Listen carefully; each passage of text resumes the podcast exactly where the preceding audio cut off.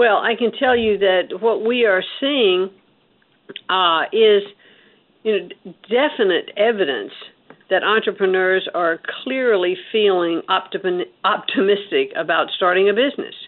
Uh, you know, NFIB talks about the level of optimism that is the greatest that they've seen since Reagan and before.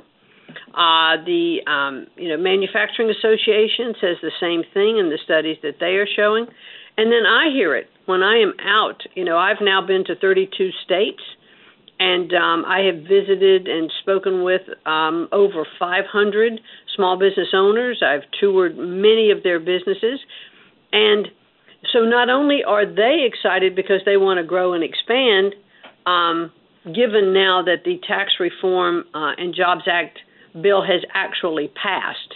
Uh, before it was optimism that it was going to pass, and now it is optimism of how successful they may be if they uh, grow and expand their businesses, and uh, and we certainly want to be helping them to do that.